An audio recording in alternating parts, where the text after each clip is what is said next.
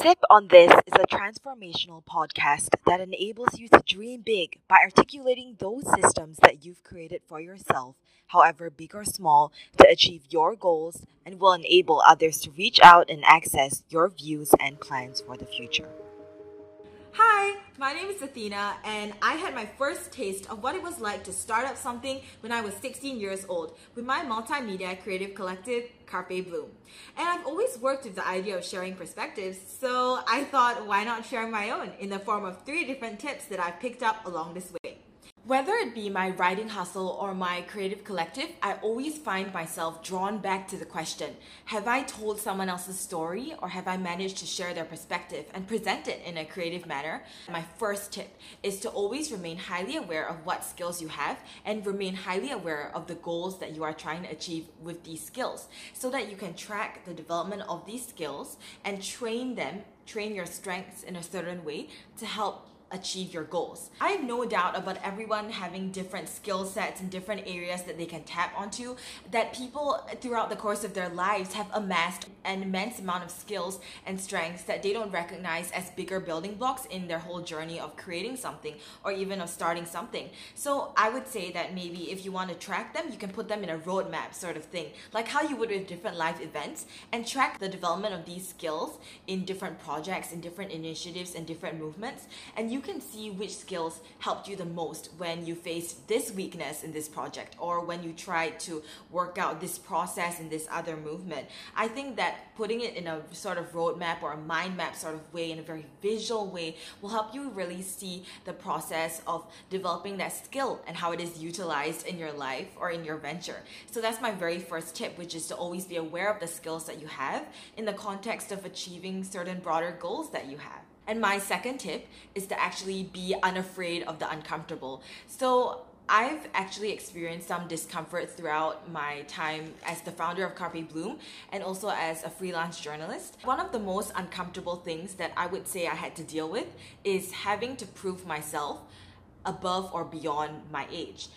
Being one of the youngest editors at any conference or convention still gives me the chills. So once you know, upon realizing my age at 17, a company actually told, you know, um, their employees that they wanted to put our team at the less important table. And they actually said the words less important table because there was this doubt about our age and about the type of work and content that we could produce.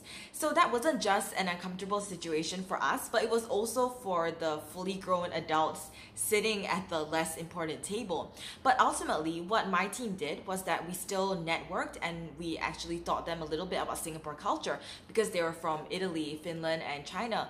And we actually, instead of just sitting there and sulking, we took the opportunity to talk to them about their lives, about the way that Italian publications lay out their work, about the type of language or the type of style that Finnish people tend to gravitate towards. So it ended up being a really useful opportunity for learning. So, in conclusion, I feel that really what I want to drive home is that we don't need to be uncomfortable or remain uncomfortable in situations where we are forced to be in a position of discomfort or even in a position of awkwardness. Instead, make use of that scenario, make it into something that you can learn from, something that you can gain because going home and retiring to the comfort of your bed or of your room to really sulk about it wouldn't have helped us then.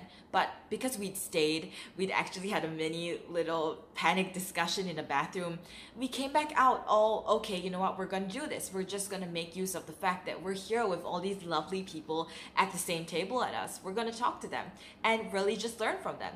So that's my second tip. Be unafraid of uncomfortable situations because they could turn out to be immense learning opportunities.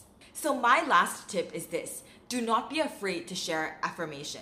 So sometimes I've realized that what it takes to forge a really valuable and genuine connection and friendship with teammates and employees, or even just show how strongly you value someone else's work, is through that channel of consistent, genuine, and sincere affirmation to someone else.